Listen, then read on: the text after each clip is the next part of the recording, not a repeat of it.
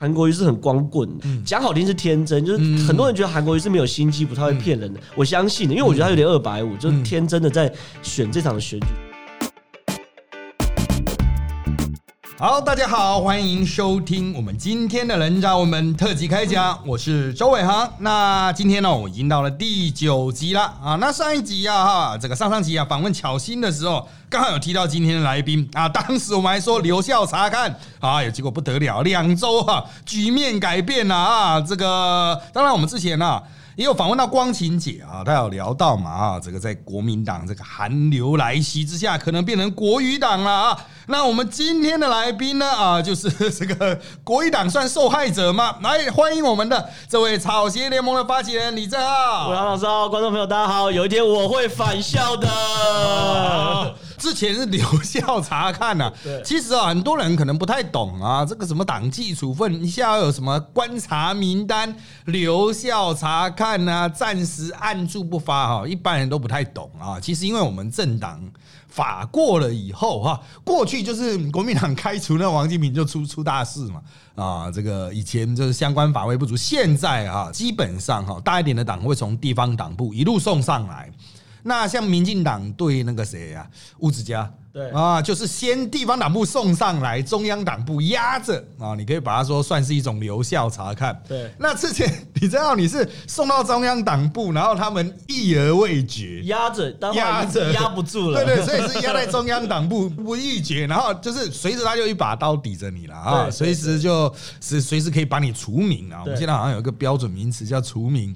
他可以下一次开会的时候再把你除掉啊，所以你就是被他掌握了一个把柄。当然啦，这个开除党籍啊，主要的影响就是那种除名，主要影响是。看各党内规吧，就是民进党这边是回去之后，好像五年不能参选的样子。国民党那边有什么相关？国民党是六年才能申请恢复党籍啊，六年才能申请恢复。对对，等于说这六年我大概比较难用国民党的身份。不过这也难讲啊，哇，就像郭台铭一样，给你一个什么 荣誉党员。国民党是一个比较弹性的政党啊，所以像像今年三月有一个我们的金门县的立委叫陈玉珍，对对对，补选上的，对他那时候是公然脱党参选。对，我就那被开除嘛，就一选上了，两个月后就回来国民党。对对对，就是那六年，我实在是有点怀疑。应该要这么讲，规定是这样定的，但规定也是能改的，对，就随时是可以改的。不过因为大前提是我本来没有规划要投入其他政党，也没有规划说。投入什么阵营出来跟国民党对选，真的会到六年，很多都是一被开除，他马上就投入其他政党，然后开始参选。那其实这六年很难讲啊。你像亲民党之前跑出去四年就回来，因为国清合，但他连大老板都合在一起，那大老板都合了，所以这个就是变数有有。真的其实意义是不大，真的是你有政治实力啊，就是原则上人家还是。其实主要主要是我觉得讲的话要实话啦，就是你的硬凹的话，然后市场越做越小。没有，我是觉得还有一个观察指标，你知道谁吗？钟小平。钟小平 对，钟小平我我我打听过，因为他学长嘛，我先了解过。学长 他说他他后来有运作一下，所以他是呃，他他他那叫停权或撤销一年。对对。所以说他的议员民呃二零二二的议员他是可以回回回头。不过他比较没差，我记得他有一届议员好像也不是国民党挂国民党选。坦白说，他在中正万华是有地方实力。对对，他有地方实力，然后有级数比较超出议员等级，像他上一次就是临时参选。一样照上不误。他为什么会有现在这一出呢？就是他立委初选的时候，他觉得初选不公，所以就闹到现在啊。对对对，所以其实啊，这个党籍啊，的确是是一个奥义，这个一般人不太不太理解了啊。就是其实国民党，因为它原来是列宁式政党，所以它原来的设计是比较刚性的，党党纪处分严啊。那新的小新兴小党几乎都是柔性啊，你交两百块要入党啊，没交钱就退党，就是这样。那李正浩，你的理由是以不实言论造谣污蔑韩国瑜及其他党内参选同志哈。那当然了，污蔑韩国以及其他党内参选同志，这个是比较呃严重的指控了啊。那我们最近也看到一些被李家芬告好像是什么。表情夸张，态度我有听说，我有听说，现在连表情都要告，对，连表情都要告，所以张雅琴就发飙，开始就骂，直接骂韩国瑜骂一个小时。对啊，其实用不实言论是蛮蛮蛮严重的。对啊，这个是你你要明确，比如说举证啊，不举证是责任。其实哦，那一般党纪，我是不知道正浩你打不打算走这个，就是你纪律委员会哈，就纪律这边做出惩处，党纪做出惩处之后，理论上应该要有仲裁，就是他要有第二权，就是看。看他这个惩处的要件符不符合，法律上的要件符不符合，以免啊我又跑去法院挤你的话，对 对啊，挤来挤去，到最后院又又判判定你这个不成立，也是很麻烦。重点就是在于说。他们到底有举出到底是哪一点他们认为是不实的言论吗？有，呃，应该这样讲，我有去开过考机会，就是地方的考机会，他有举出几个啦。哈，第一个是说，我听起来都蛮荒谬，他已经不太是不实言论，因为他说我我说马英九跟韩国瑜不和，哦，有吵架，嗯，然后还有说，呃，大家质疑韩国瑜背后有中国因素，嗯就就这两点呢，那其实听起来。坦白说，那都是在合理评论的范围。原则上应该还好啦。对，因为其实其实坦白说，所谓的不实言论，应该是说有造谣他有小三，有去酒店或等等等这种相对于是事实的东西。那政治上的观察跟政治上的评论，其实只要于理有据。坦白说，尤其是马总统跟韩国瑜的那个那一段状况，其实大家是看在眼里啦。那对中国因素反送中或是进中联办，其实大家也是天天都在讨论这件事。确实，在社会上已经有这个氛围跟讨论，所以。我跟律师讨论过，简单来讲，那律师也是认为这样子的开除理由是不充分。对啊，那你要走仲裁啊？会会会，第一个是先申复，就是说先先向党中央申复，不知道他们会没有申复的程序，听说有，有的话就申复。那如果呃申复程序过的话，就直接去法院仲裁了，这样，那就来检验他的程序是不是是不是有瑕疵嘛？确认党籍存在。其实他这个真的是有点弱，像我们上次哦，本党我们搞实力开。开就除名高路哈，就是有有一个固定流程，首先是请他说明，他不来说明，我们依据现有的去判定他说可能有道德争议，影响到跟党章对抗之后，我们纪律做决定，做决定之后他来提申诉，然后进党内的仲裁，然后最后面仲裁又再做决议，才确定。就该做把它做完嘛，就是它会有一个法律的流程，你要把它走完。高露昨天开庭嘛，我我看在庭上律师争辩也是很凶哎。对啊对啊，我特别研究那个案例。对对对，就是其实它就会有很多那种细节问题，如果你在党内不处理好啊，对，这个其实就是延烧不断，因为其实真的是有点弱。你说。跟马英九跟韩国瑜不和，其实不要讲是李正，那我们大家都知道。对啊，对，就是九月八号真的是有不爽到，然后马办自己都说之后会考虑要不要同台。对啊，不之后就马英九都故意在那边取笑，我跟你报一下，会不会害你害出党籍啊？如果是跟你相处很 happy，怎么会讲马英九怎么会讲这种话？这大家自己马戏人都不只是马戏人，旁系的人都听到了啊。这个韩国瑜的中国因素，这个。也是有点弱，就是对啊，韩国瑜背后有中国因素，这个其实不用讲，说是韩国瑜啦，郭台铭 都他都有质疑的，这一点其实这都还不构成，其实都是在政治评论的范围内在政治评论的范围内啊，像那个不是事实找被告，你有去谈像那个谁佩芬姐那样子，佩芬姐是一直在讲说，哎，有影片呐，有什么？对对对，你没有讲到这一块，我就觉得还好，因为现在被开除，像陈鸿昌那些人哈。啊，是讲到什么吃喝嫖赌啊什么的，然后就是因为这个被对啊被 fire 掉啊。那 OK 啊，这个是对于啊行为实际行为的很明确的指控嘛哈。那当然了，没有相关证据的话，他就有理由了。但告不告得起来是一回事了。那自己国民党自控昨天也在讲说，他吃喝嫖赌啊，没有偷奸拐骗，就现在造成他尴尬，都是像那个庙公庙的主委说要去挖石油，对，都是造成他尴尬自己人。其实我是觉得没有必要另开战场。所以我们就把这个话题啊谈到另外一个角度，就其他国民党人也有人觉得这一波对郑佩芬还有对那个郑浩的处分很夸张，像是朱立伦，人家访他，对他有讲说这没有必要啊，这其实就是团结都已经选不赢了，你还在那边一直切割出新的敌人。不过哈，朱立伦算是前一代的国民党人的那种思维，他会有一些政治上的智慧去比较事缓则圆呐啊，那。韩国瑜就比较不一样，他就是完全全新的，也不能讲全新。他虽然是个老人，但他采取了跟过往真的圈那种完全不太一样的模式，包括选举啦，包括政治啦啊。所以啊，刚刚我们那个破题讲国语党啊，那可是今天又传出朱立伦要跑去美国，好像又有一些政治动作会出来。就韩国瑜不去，朱立伦要跑去，国民党呢还是有一些不是国语派的哈。那你作为一个。国民党的观察者以前是钢铁韩粉啊，至少在去年选举应该都是支持韩国，尤其国民党的绝大多数去年选举都都毫无疑问是支持韩国瑜。那看到现在的这个状况，好，你怎么去评价国语党以及国语党之外的这些其他的国民党呢？其实韩国瑜去年大胜之后，我们以为是喜剧的开始，后来从来没想到这竟然是悲剧的开始。因为其实韩国瑜有好几条路可以决定他的人生轨迹，到现在可能都不一样。他只要去年以些微差距落败哦，他现在讲发大财、挖石油，大家都行。他现在他之所以诚心破空，原因就是因为你在高雄市你就不敢做嘛，对，你就做不到嘛。所以说你现在讲在讲说什么要让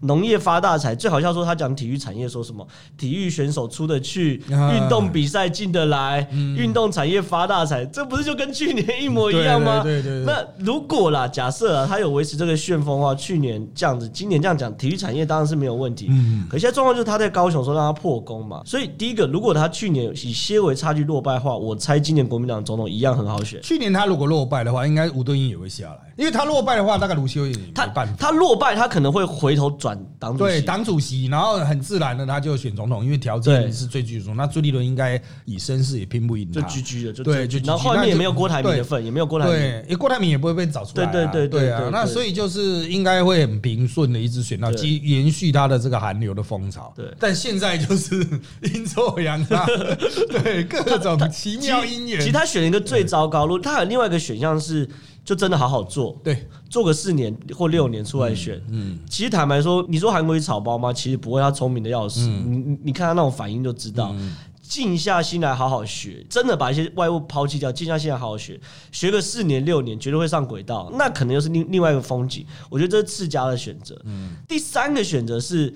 二月决定要选的时候，就直接呛说要选的，嗯，不要一直说什么我要被动参选，是大家逼我，就扭扭捏捏，可最后还是被看破手脚，因为你最后要被讲的绕跑什么，你一个都没有躲掉，可你扭扭捏捏的过程中就是失血，然后不断的在流血，然后不断的减损，就等于说让民进党议员捡到枪了，不断的去敲你，一直敲你，一直敲你。第三选择就是二月的时候就直接大说呛说要选，搞不好那时候郭台铭也不会出来，因为二月韩国二月没有没有没有二月的时候是朱立伦、王金平而已嘛，然后只有旺中那个时候就过年前后就在吵说说要推韩国瑜，那时候巧心还跟我讲说，对啊，为为什么有什么道理推韩国瑜出来？那假设又现在回推看他二三月，其实他心里就已经在动了嘛，他就想说不可能不可能说，其实心里就已经在痒了嘛，他只是想避开被讲绕跑这件事，让他中间花了很多。无用的时间在避开嘛，比如说他当选绝对不会离开高雄，总统府设在高雄，选举的时候竞选总部在高雄，然后只用六日来选举，可是最后全部都破功嘛。对，你最后全部都破功的话，你每破功一次就是失血一次啊。所以两三条路可以让韩国瑜选，就他选一条就是对他最糟糕的路，他永远在二选一的时候都选错。所以，所以我认为其实现在照这个状况，大概也是很糟糕的。应该有北半，还有南半。对啊，他也他也不可能真的只设在高雄，因为政经中心就在台北嘛。对对。所有跑政党的一线记者都在台北，对，你怎么可能去跟高雄的地方记者去放独家？这是最现实的问题啊！他再爆个料，好，老朱那个去美国是假的，是假的。我刚刚问过。嗯，马上就会澄清，马上就会澄清，所以他们也觉得一头雾水。黑人问号说：“哎，怎么被讲我要去美国？”坦白说，现在去美国讨不了好了，美国倒也没。对对，重点是去干嘛？除非你要选总统，对啊，你不是 你去美国也黑人问号？对啊，你去那边到底是要问什么东西也不知道啊？你要拜访谁？人家问你问题，你要怎么以什么身份回答？在这整个过程中，其实韩国瑜在二月多的时候，其实。啊，那个时候我们听到就是旺中在推，然后其他国民党人都还迟疑，愿意追的不多。大概二月前后，过年前后，我那时候碰到李明显，对，然后他他就讲说啊，就是有这个事啊，所以他就你看那个中时已经做了几版了，他就帮忙讲一下这样子。那大概是到他去美国的时候，那这个里面的人跟别人讲电话的时候，直接讲说，现在就是等征召。他不要出选，没想到就在听完那通电话之后没多久，大概几天，郭台铭就郭台铭，他就破他的征招，对啊，就破他的征招嘛，所以韩国瑜就很杜他，就是好啊，那就只好跟你玩，所以他有点是一个逐步沉默的过程，对啊，有点在政治策略上有点想的太单纯，没有想到我还有前进后退的路，应该棋应该怎么下。那当然，在这个过程中，就是你也可以感觉到，就是有一批国民党，本来大家都是觉得 OK 啊，韩国瑜啊，可是慢慢这一批国民党人就往外流，没有错，开始散出来。这种散出来的状况，也不见得说是哪一波，就是像那个什么郭台铭出来，一定是马好去把他拱出来吗？韩国瑜是这样去解读。哎，你不是之前也待过郝龙斌那边？有啊，有。对对，那你怎么去看待这样的解读？就是啊，郭台铭出来是马好弄出来。其实一直在讲这个，我我认为有个论述是最合理，就是。就是郭台铭的行为的左右是没有人可以去拱。哎，对，对，我觉得太荒谬。甚至签的人都知道郭台铭是不会鸟你，而且他是其坦白他有点任性加固执，就是任性加固执。你说他们在郭台铭决定要参选之前，有没有去征询过马或好的意见？我认为一定有。有你做这意见之前，不可能不去征询。可是这征询的过程中，是不是因为马跟好？拱他，他原本不选，然后把他拱出去。我不论言过其实，很难。你可以说他他可能乐见其成，或者说好你出来没关系，我们大家都会支持你。可这跟把他拱出来是两回事。拱出来意思是说根本没有意愿，我去把你凹出来，把你弄出来就为了卡，不太可能的。而且。他另外一边是六兆的帝国，就红海。对，我他我选上总统，我才多少？一兆八千多亿，还一兆多，就将近两兆的。国预算两兆，全国 加起来就两兆。我妈，我我我放个六兆的不玩，我就玩只有三分之一的 GDP。就是其实坦白说，郭台铭对于这件事情是有点理想的，因为他本其实他是有点理想主义者。对对对，他他现在还在写政策。对，他是非常理想主义者的人，所以你说龚正，我认为言过其实啊。坦白说，但是有没有觉得说？他是一个不错的总统人选，我我相信有。其实，在这过程中，其实啊，你除了这一边的前景，就是郭台铭和马好之间的互动，因为他们本来就认识。那另外一边，其实跟大家都不熟的韩。他看到这些人在动，他不知道为什么动，他都负面解读。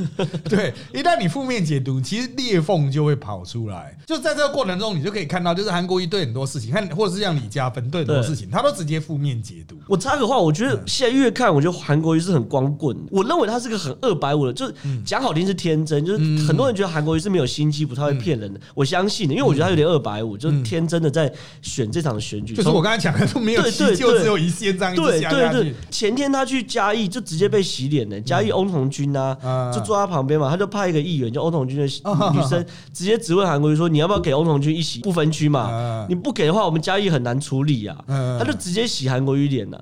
那韩国瑜也是公公啊，说：“哦，这太敏感，不好说。”可是我们去跑地方怎么会这样子？就是对对对，你你地方有什么需求，我一定先了解，行就行嘛。对，不行会先沟通嘛。对，沟通说拜托不要给我难看，我拿什么补给你嘛。就是他的 team 没有先去理过人家。到底是会现场讲什么？这是我们看他很多造市场，对啊，他会一直发现是那种什么啊，那个主委叫他挖石油啊，对啊，就是没有先去理人家要讲什么，人家都给你走中，然后那一瞬间给你喷一个东西出来，你光是收这个，就像那个之前说什么废除一例一休。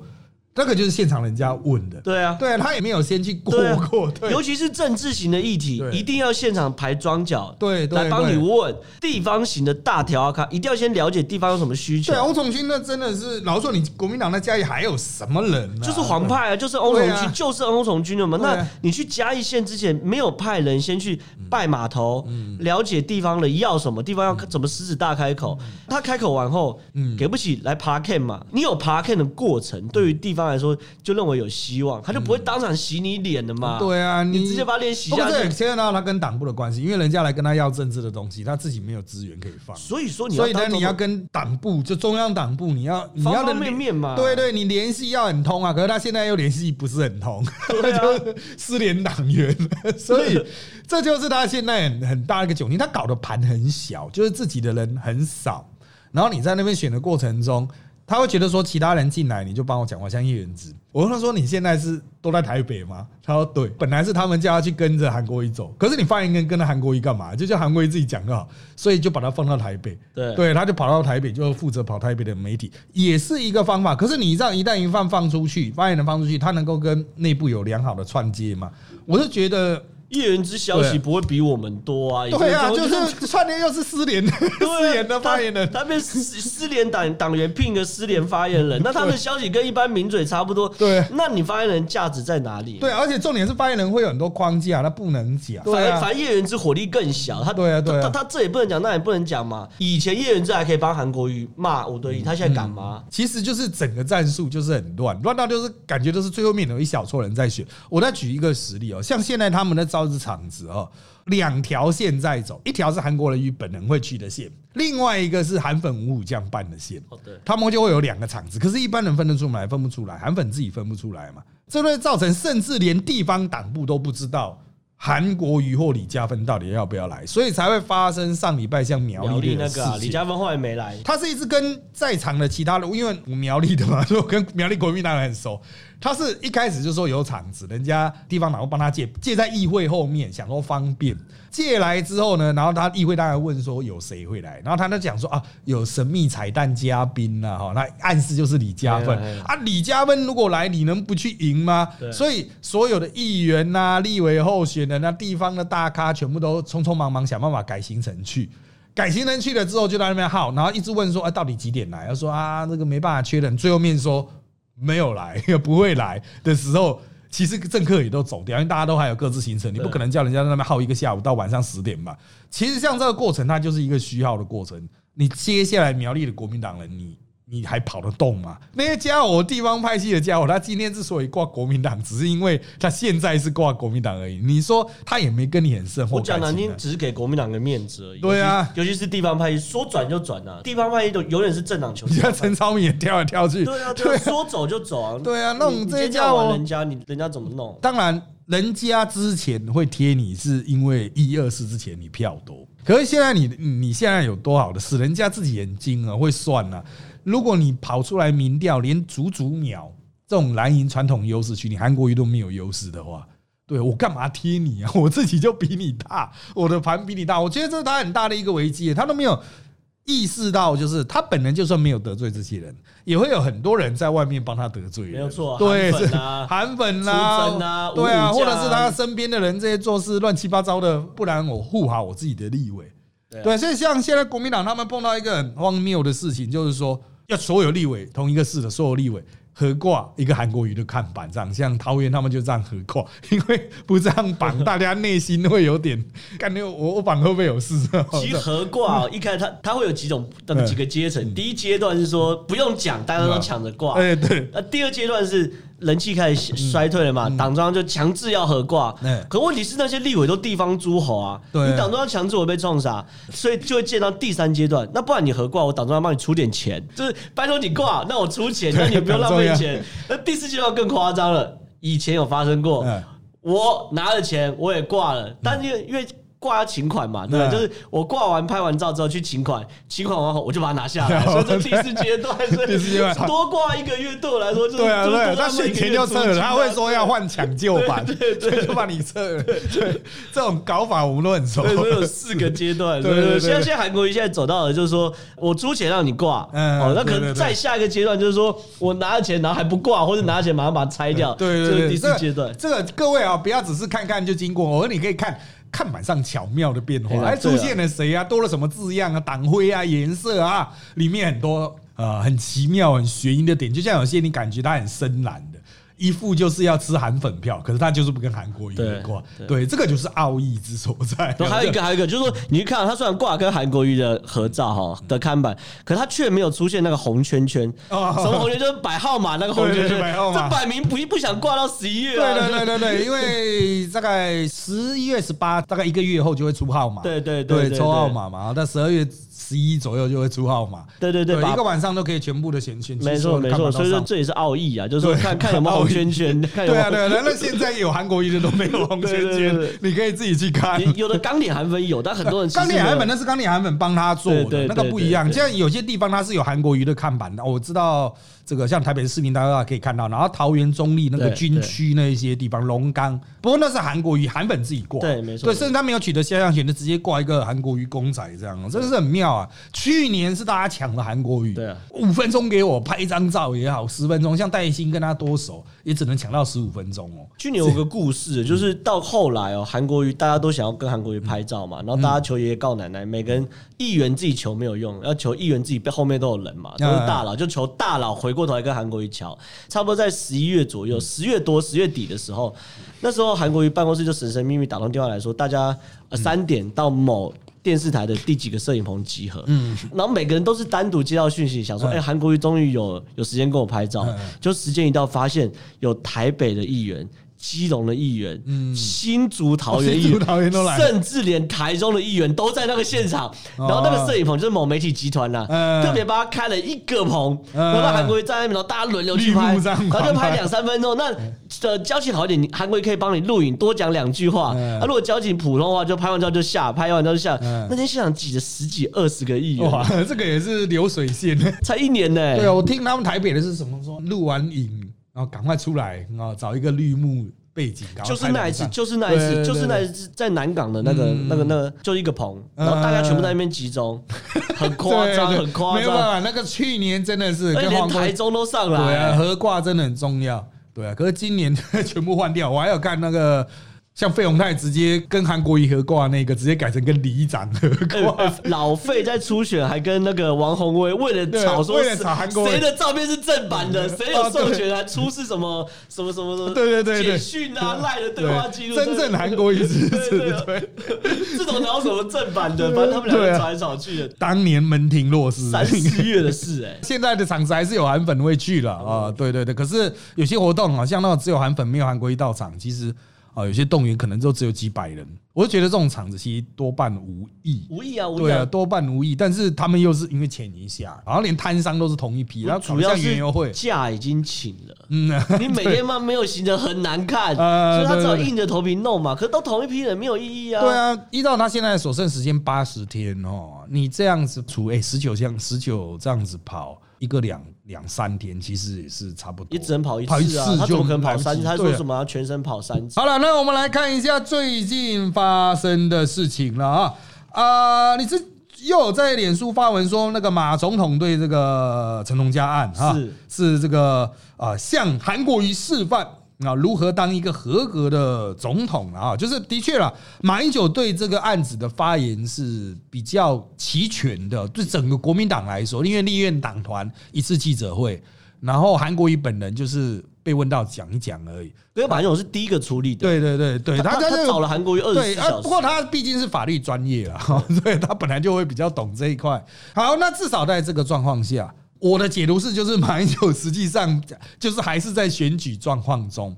那韩国瑜本人他都想要提个款，可是如果记者都是在追访马英九的话，对啊，这就偏掉了嘛，这就不对啊。就韩国瑜应该要掌握这种，比如议题的接续权，比如说蔡英文做什么，你会跟什么；蔡英文做什么，你跟什么。有点类似像呃马英九讲什么，蔡英文回什么；马英九讲什么，蔡英文回什么。这种一来一往才是一个正确的对话机制嘛。可是现在你搞得很像马英九和蔡英文在选。啊，不对呀！啊，我就觉得像这个案子，其实当然它有它的法律复杂性。像我们今天有些通告都被抽了，因为他要全部找那个什么国际法啊，什么专家上去讲啊，所以有些通告就被抽。但是像这种案子，它也会有政治层面啊。你在真的层面没有得分的话，其实也是蛮奇怪的一件事情啊。当然是因为。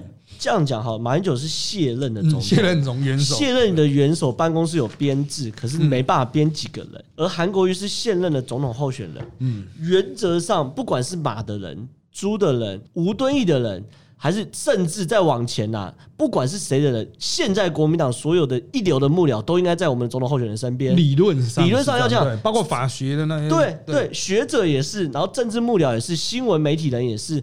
蔡英文有没有用苏贞昌的人？有啊，有没有用谢长廷的人？有啊，有没有用陈水扁的人？也有啊。就是你如果是个合格总统候选人来说话，原则上你现在身边应该是最强的强兵强将都在你旁边。对，那你怎么针对议题的发动速度会比马总统还弱，比马总统还慢？嗯。怎么可能？就是你在打选战的那个节奏是最紧的，而且你是追议题是咬的最紧。最好先出击了，讲白一点，人家消息释出来，你就先个球出去。他等于是在跟马总统疯嘛？那状况很明显，马总统找他二十四小时在处理这件事情，状况就会让我们很匪夷所思：是为什么韩国瑜身为一个总统候选人，你没有办法抢回议题的主导权？他本人当然不懂，那那国政顾问团你要能够跟得上。坦白说，国政顾问团很多是学者，嗯，他对议题的敏感度不见得快。对。我刚刚特别强调嘛，你要有专业的政治幕僚、新闻幕僚，还有学者型的幕僚，这三个要都在一起，你才能变成一个。既快速又有厚度的反应部队啊！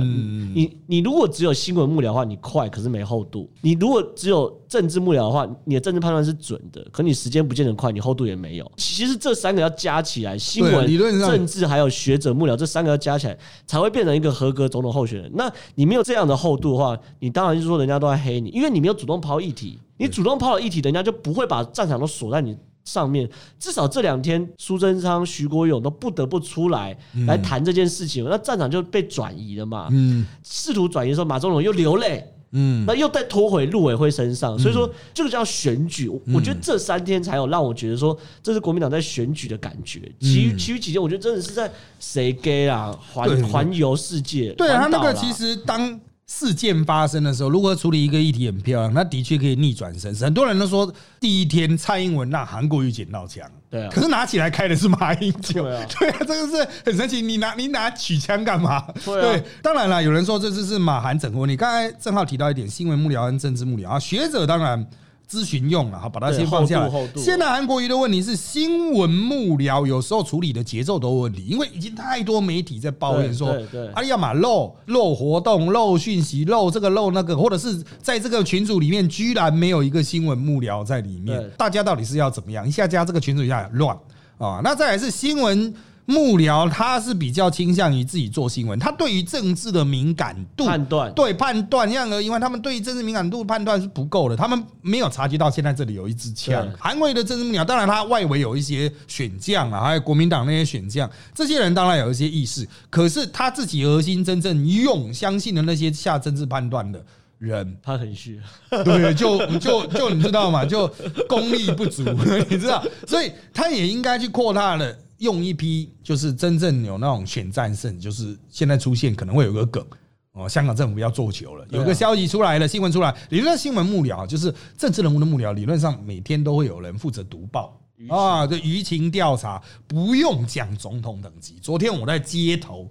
碰到谢长廷的人在那边帮小英发文宣，他的新文化工作队，那是他很偏枝末节的人，然后边缘人哦。我在跟他们聊天，他们都说，我那时候你除了白天来这边站点之外，他怎么？他说啊，回去要做舆情啊，收集网络舆情。他还问我说一些啊，这个最新的舆情啊，那个他们那个苏家权的事情怎么判断了？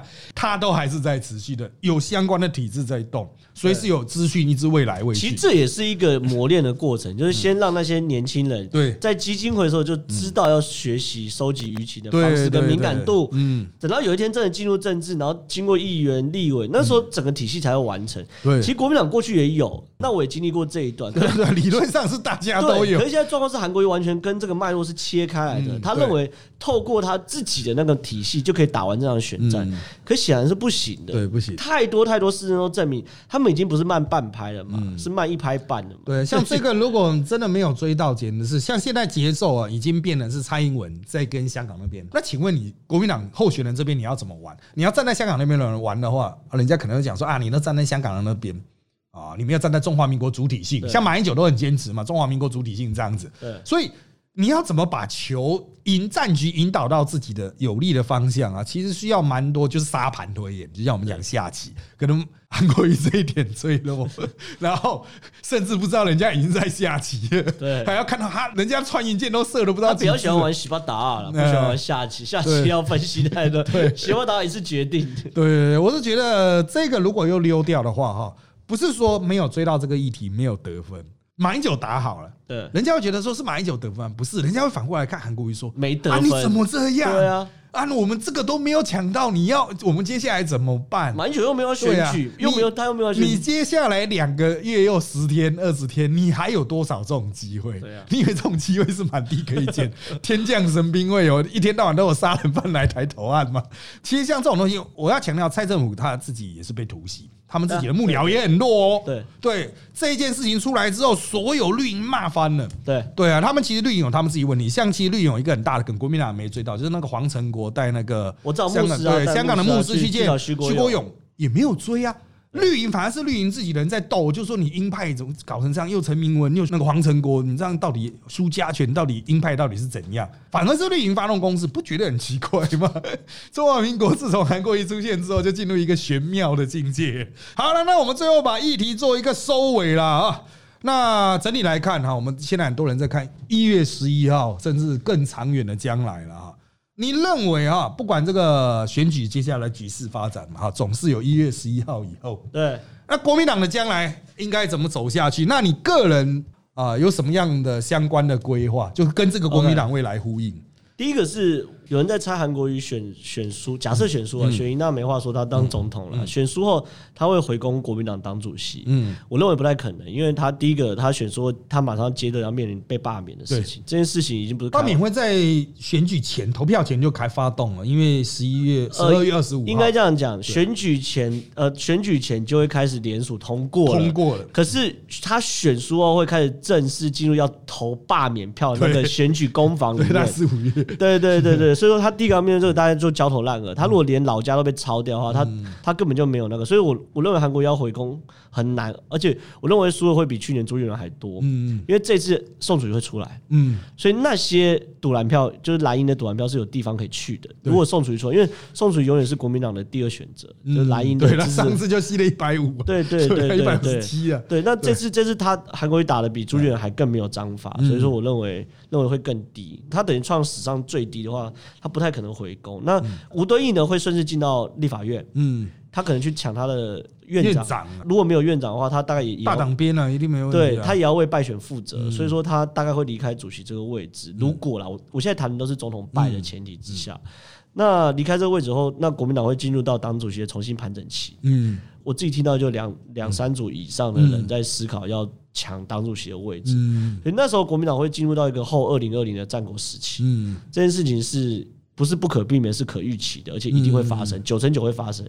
我前提都是韩国瑜输，搞不好韩国有大绝招。那到时候那一个战乱结束之后，所以说整个国民党大概也要到一月十一选完哈，然后打仗大混乱战国时期，到二三月的时候，可能三月的时候才会定案。三月新党主席上任之后，他还要盘点国民党现有的体系，然后重新重整，所以整个国民党会重新上轨道，大概也要到明年六月之后。明年六月，其实四五月就是韩国一罢免的高峰。对，那个时候他刚好在做什么呢？施政总执行。对啊，这次再也不能请假，除非他要请假去选罢免。对啊，所以说四五月大概国民党也是在打仗，所以我们大概会一路打仗，打打打打打，打到明年的六月的时候，才会比较安稳的重新去盘点，说我们未来二到三年的。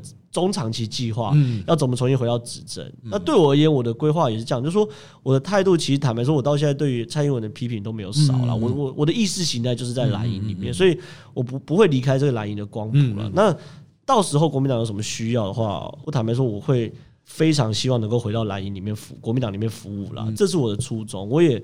不觉得我会投靠别的阵营，或出来选举，或者是怎样到达国民党一爬什么事，我大概是做不出来了。我有碰到其他，比如郭系的，对，已经爬到郭那边，像林嘉欣这一种郭系的嘛，他自己也问过我这个问题，就是一一之后的国民党会是什么样的？我的看法就是说，其实就会变非常实力政治嘛，因为就证明嘴炮无效啊。接下来就是你有什么样的实力，你有什么样的地盘，你有什么样的政治影响力。你就有在党中央喊话的空间，会越来越强化这种诸侯政治。那重点是年轻人找什么样的定位啊？像包括像林嘉欣啊，或者像现在其实是无党的刘许婷啊这一种啊，有郭系的色彩。当然，郭系很多人说跟民众党会比较亲，可是郭系慢慢有那种很明确的一个，就是国民党里面的一个比较中间派的那种色彩。那你个人？跟郭系应该，啊，因为都是年轻人，对啊，都认识，都是同一辈的人，而且其实等于是从年轻玩到大了。对，那我是我我认为郭系是有蛮强大的吸引力，道吗？像我最近发现一件事，不知道你有没有看到，就巧心邀请我去帮刘幼彤案，有有有有有，对对，应该你有。巧心说他帮他两千个朋友邀请的，对啊对，刘幼彤案像这种东西就是会让人家就是有很多解读，对，就是当然了哈，郭系他很可能会变成之后的一个党内的新兴的太阳，毕竟他有资源，他成。撑得起这个党，啊，可是他不见得会回来，因为郭台铭又说对国民党失望，他到底有多失望啊？会用什么样的形式来影响国民党？我觉得这种依照郭台铭现在仍然对于政策非常热衷的态度，我是觉得很难讲。他搞不好回来会回头影响国民党。如果是这样的话，国民党光谱并不见得会像真的像，比如说败选之后缩的那么小，很多人看到票会觉得国民党很小。可是，也许重整之后的国民党会变。其实就朱元讲把朋友找回来嘛，对，就是就是因为我们是在这一路中，我们流失了太多的盟友，所谓知识蓝、北部蓝，然后什么什么蓝，然后什么什么中年蓝，然后让郭台铭越来越远。朱立伦离国民党越来越远，马英九越来越远，然后我也是嘛，就他一直在流失朋友。可是如果有一个党主席有意识到把所有国民党盘重新整回来的话，他的盘还是在的嘛，因为这群人没有消失，我们不是被理论上还是略大于民进党绿盘啊，略大。可是。我必须要强调，国民党现在感觉很小，韩国瑜有相当的责任。很多人现在不敢承认自己是国民党或国语党。我上次遇到一个韩粉哦，他开口就骂我说：“你怎么那么骂韩国瑜等等？”然后就责备我嘛，然后我就回一句说：“啊，你是不是韩粉？”他说：“我不是韩粉，你不要乱讲哦，我没有韩粉哦。”我说：“你就是韩粉。”啊他说：“我不是哦，我不是。”我说：“那你不是韩粉，你干嘛还骂我？”他说：“好，那我不骂你好了。”现在连韩粉自己都有点都有识别的认同上的困境了。对，好了，因为时间差不多了，我们今天谢谢啊郑浩来到我们这边呢，他畅谈了很多，还包括一些秘辛的部分呢。那我们人渣文本特辑开讲啊，哎呀，上周开始已经在 Apple Podcast 上面进榜喽，希望大家能够多多推荐、分享、订阅我们。的节目，那我们就下周再见喽，拜拜，拜拜。我是周伟航，听了人渣文本特辑开讲，深深着迷于 Podcast 的魅力吗？那就赶快下载 S O U N D O N 商浪声浪 A P P，给你最完整、最精彩的节目内容哦。